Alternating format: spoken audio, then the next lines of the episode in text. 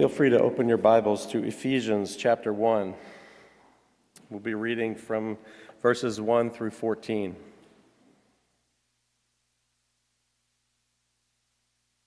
Paul, an apostle of Christ Jesus, by the will of God, to God's holy people in Ephesus, the faithful in Christ Jesus, grace and peace to you from God our Father and the Lord Jesus Christ.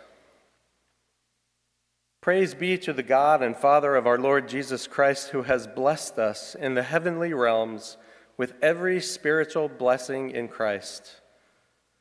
For he chose us in him before the creation of the world to be holy and blameless in his sight. In love,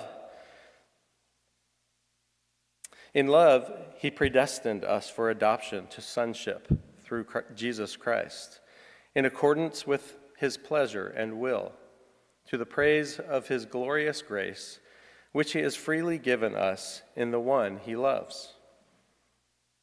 In him we have redemption through his blood, the forgiveness of sins, in accordance with the riches of God's grace that he lavished on us. With all wisdom and understanding, he made known to us the mystery of his will, according to his good pleasure, which he purposed in Christ to be put into effect when the times reached their fulfillment, to bring unity to all things in heaven and on earth under Christ. In him we were also chosen, having been predestined according to the plan of him who works out everything in conformity with the purpose of his will, in order that we, who were the first to put our hope in Christ, might be for the praise of his glory.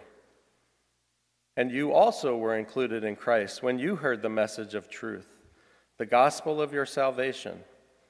When you believed, you were marked in him with a seal, the promised Holy Spirit, who is a deposit guaranteeing our inheritance until the redemption of those who are God's possession, to the praise of his glory.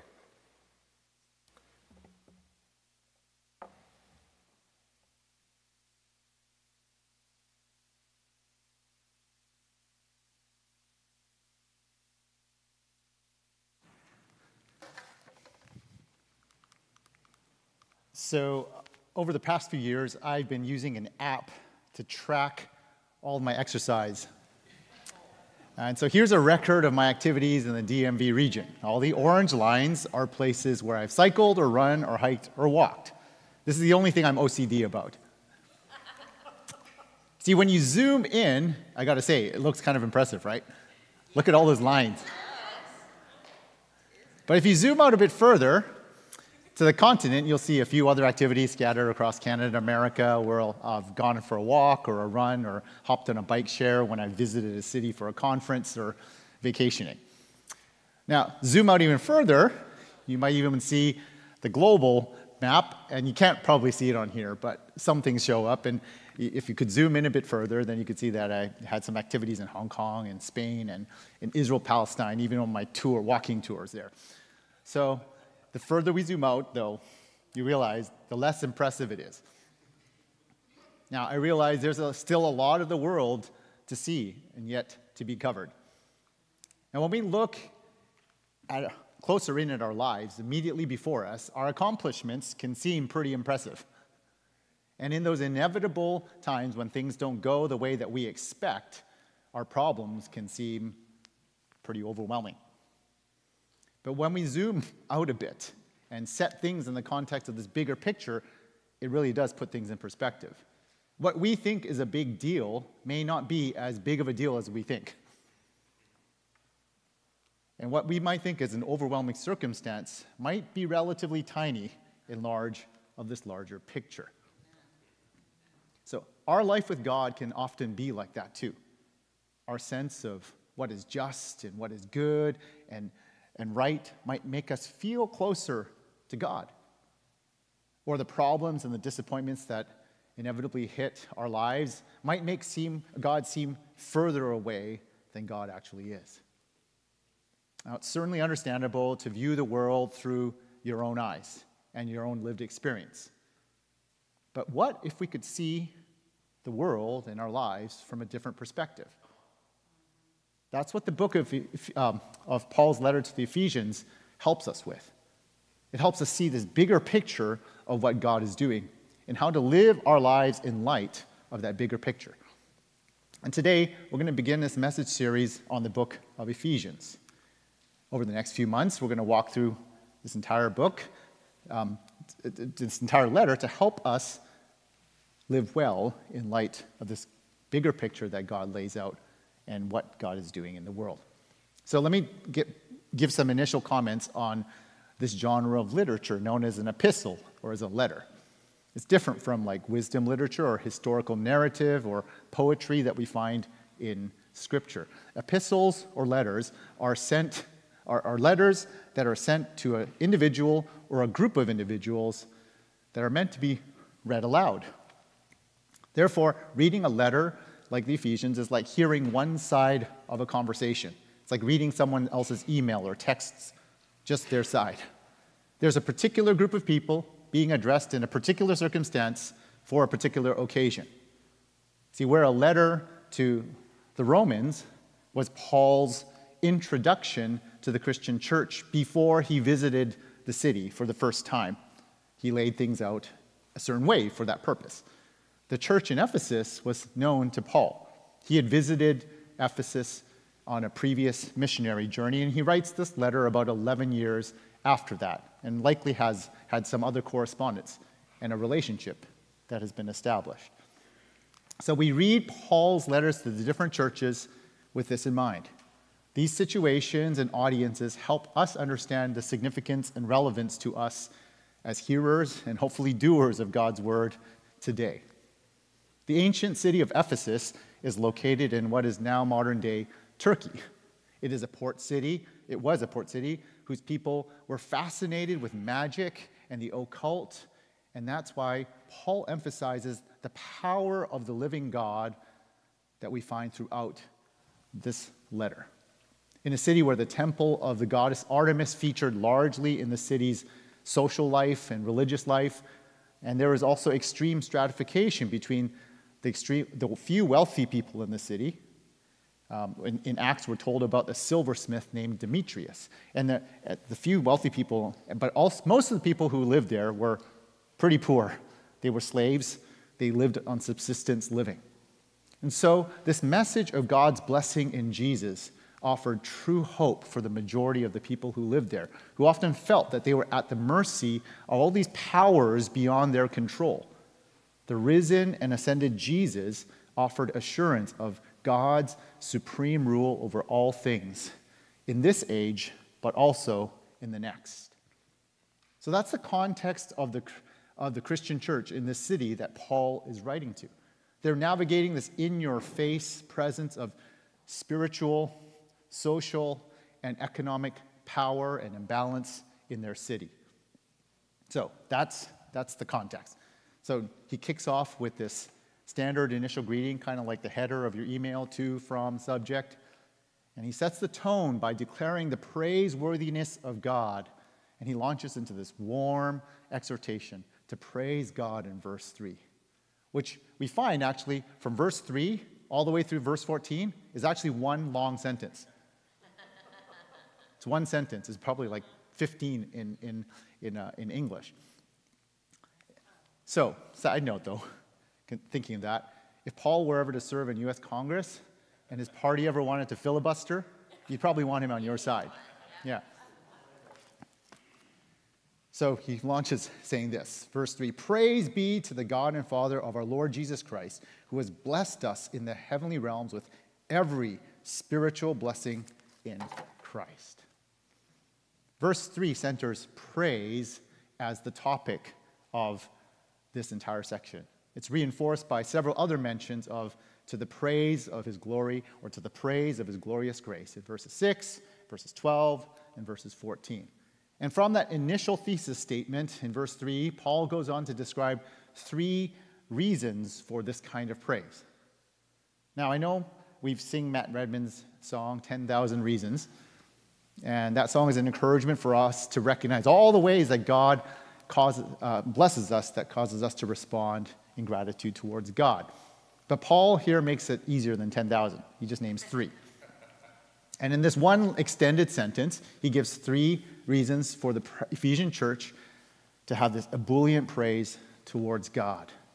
We praise God because God has, one, blessed us with every spiritual blessing. That's what he says in verse 3. Secondly, because God has predestined us to be adopted as God's children in verse 5. Third, God has made known to us the mystery of God's will in verse 9. So we're going to walk through these three reasons in the rest of the message today. Three reasons for praise and blessing that are God's doing, not our doing. It's God that blesses us, it's God that predestines and chooses, and it's God that makes known to us the mystery of God's will. Admittedly, each of those can be a sermon or two or three on its own. But we will do our best to get through these in a way that helps us see this big picture of God's work and our reason for praise. So, praise for every spiritual blessing. You might ask, well, how does this even work? How can we be blessed with every spiritual blessing in a world that seems broken and divided? This just seems like a pipe dream. It's like nice words to a song, easy to say, makes you feel good, but it's not real life. The key to understanding this phrase is every spiritual blessing is understanding what that phrase is referring to. The adjective spiritual here isn't talking about spiritual versus secular or material things or worldly things. It's not spiritual as sacred versus secular or material versus immaterial or eternal versus temporary. The spiritual blessings here have to do with those blessings that come directly to us through our life in the Spirit of God, made especially clear by the modifier in Christ. This phrase in, in Christ is Paul's shorthand. You'll see it throughout this um, letter, but through all of his letters, he goes in Christ, in him, through him, through Christ. It's Paul's shorthand to describe the nature of our relationship with God and the nature, the kind of life that God's people have for those who have re- responded to God's love for us by trusting in Jesus. Paul's use of in Christ is kind of like the Apostle John's use of being born again in his gospel. It's a description, shorthand description of this life that is joined to God because of Jesus. All to say, those who have responded to faith in, in faith to Jesus already have access to this life in the Spirit of God. When we trust Jesus, the very Spirit of God lives inside of us and therefore, we have access to these spiritual blessings, though we may not see, though we may not experience the fullness of all of them in this present life until the age to come. Now, some of you with keen ears right now might think, well, isn't God's Spirit at work in all people? And aren't we all made in, in the image of God? And doesn't this, does this mean that every spiritual blessing is available to every single person? Yes and no. Yes, all humans are made in the image of God, and because of that, every human has the capacity to bear some aspects of God's character. And yes, God's Spirit may be at work in the hearts of every single person through their conscience and through their sense of what is good and beautiful and just. So, yes, in this sense, but also no in another sense. We also see that this life in the Spirit of God also describes an act of God that results in a life of faith and trust and repentance in following Jesus. In the Gospel of John, as I've already mentioned, Jesus describes this work of God's Spirit when he says to Nicodemus, he says, unless one is born of water, like born in the natural biological self, but also born in the Spirit, one cannot enter the kingdom of God. One cannot be in relationship with the divine unless you are born again. Jesus is echoing imagery from the prophet Ezekiel, who, is, uh, who said the Lord would sprinkle clean water on his people to make them clean and to put my spirit within you. So, this life of being blessed by God with every spiritual blessing is itself an act of God's grace towards those who would respond in faith and trust in Jesus. So, it's in this sense that those who are joined to God through faith in Christ have access to every spiritual blessing. This is cause for blessing and praise for those who follow Jesus because it means that there's hope it means that there is joy because all of the life of God has been made available to us through God's own action in Jesus. That's what verse 3 is getting at. We can praise God because all of the life of God is available to us through his son, Jesus. Reason two, we can praise God because God has predestined God's children for adoption. This sense of God's initiative and sovereign plan is captured even more clearly in the second reason that Paul gives in verse 4 and 5 when he says, He has chosen us in Him before the creation of the world to be holy and blameless in His sight. In love, He predestined us for adoption to sonship or family through Jesus Christ in accordance with His pleasure and will. Now, there's so much packed in here, these few verses. And I was mind blown when I read verse 4 for the very first time in a way it's like, whoa, this is really what it says. Because if you really and think about it, he says, it says, before the creation of the world, God had a plan for God's people to be God's people. Before the creation of the world. Before sending Jesus, before calling the people of Israel to be his people, before giving them the Torah, before leading them out of Egyptian captivity, before preserving Noah and his family in the global flood, before Adam and Eve ever ate of the fruit and introduced sin into the world, before the world and the universe were even created, God had a plan for his people to be God's people. God predestined us for adoption to God's family through Jesus Christ. Belonging to God's family isn't because you're born at the right time in history or because you're born in the right culture or speak the right language. Being born into God's family isn't because you lived a good enough life or because you worship God the right way. It is completely and utterly dependent on God's plan that existed before creation began. Now, much has been written in Christian history about what this concept of election and predestination mean, means. And I'm not going to get into in this message. If you want to talk about it after the service, come and talk to me after the service. People have questioned whether these statements signal that God's will is somehow in irreconcilable tension with individual free will and choice. But let me just say this for the purpose of today. Take note of Paul's use of plural pronouns and consider who it is that he is referring to and these two things that these pronouns help us with. First, the use of plural pronouns means that God's chosenness and God's preordained plan for who is accepted into God's family has to do with a group of people, not you as an individual It has to do with a group of people, not with you as an individual. Though we as individuals have a responsibility to respond to God's invitation and we benefit individually from God's blessing, the focus of predestination here has to do with God's sovereign plan for God's people rather than on whether a particular individual has been selected to belong to that group. That's first. Secondly, take note of the pro- taking note of the pronouns helps us clarify further. Throughout this opening chapter, Paul makes use of the we, you, us uh, pronouns. Consider carefully who the subject of those we and us versus you are and who they might be referring to as they go along, because it actually changes. In first, in the opening statement, in the greetings, it goes, the you is referring to God's holy people in Ephesus. The Christian body of Christ gathered in Ephesus. In verses 3 through 10, there's this us that he's referring to.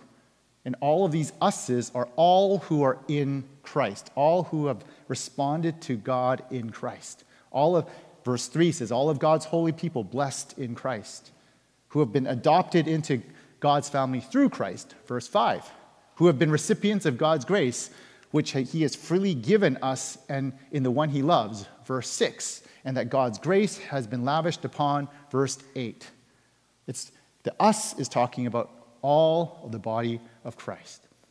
But then in verse 11 and 14, he starts switching. He goes, us and you, us and you. And the us in this case is those of Jewish descent, Jewish followers of Jesus. He says, We who were first to put our hope in Christ. Versus you, that's verse 12. And in verses in you, where he is talking about Gentile Christians. And you, because he says there, you also who are included in Christ, when you heard the message of the truth, the gospel of your salvation, when you believed, you were marked in him with a seal, the promised Holy Spirit, in verse 13. So, all to say, the nature of God's predestination has to do with two groups of people. God predestines those who would come with God into life in the life to come, and those who predestines those who, who would, a group that would not. And this gives us great reason for praise. God has known what God was going to do to display his love and glory through creation since the beginning of time to welcome many into this life with God. And this leads us to the final reason for God's praiseworthiness praise for the mystery revealed. See, anytime a mystery is revealed is worthy of praise, like the mystery of finding out that Darth Vader is Luke's father. But there's a, one other pop culture mystery that still remains to be solved. Why is Donald Duck, who is a duck, a semi aquatic animal that spends half of his life in water, why does he put on swimming trunks to go surfing? But when he steps out of the shower, he covers himself. But the rest of the time, he walks around with a shirt and no pants. Mystery. I think so. Inquiring minds want to know. God has solved another more important mystery for us, though. Verses 9 and 10. What does God do? God has made known to us the mystery of his will according to his good pleasure, which he purposed in Christ, to be put into effect when the times reach their fulfillment, to bring unity to all things in heaven and on earth under Christ. In the time of Paul's writing, making known a mystery refers to disclosing a previously hidden secret. It's not just solving a, a, mystery novel. Paul uses the mis- word mystery 21 times in all of his letters, six times in Ephesians by itself. And he uses mystery to refer to different aspects of God that are now revealed God and God's plan. In this first mention of mystery, now revealed in chapter 1, it seems that Paul is referring to two kinds of mysteries that are very related. One, which is very explicit, he says, the mystery of this all inclusive plan of God to unite all things in heaven and on earth under Christ. That's what he says in verse 10. That's this mystery that has now been revealed. In Jesus, all things are coming back together again. That's what's happening. That's the mystery that the Jewish people were waiting for in their worship. But secondly, that which we've already alluded to, there's this mystery of Gentiles, non Jewish followers of Jesus, being joined, or non Jewish people being joined into the, God's family with the Jews and participating in life with God together because of Jesus. And these two mysteries are not independent of one another. The overarching mystery is that God is uniting all things under Christ, under heaven and earth, reconciling all things in heaven and earth through Jesus' life, death, resurrection, ascension, and soon return. And part of that reconciling all things is the inclusion of Gentiles, Gentile Christians, into the plan of God. See, without Jesus, this plan to include Gentiles into God's plan of, of salvation for the world would never have been possible. Because as far as I, and that's a lot to be thankful for, because as far as I understand, most of us listening here today aren't descendants of Abraham and thereby included in God's promise of blessing to the Israelite people. But because Jesus came on the scene, God's promise to the Israelites has been expanded to include everyone who responds to Jesus in faith.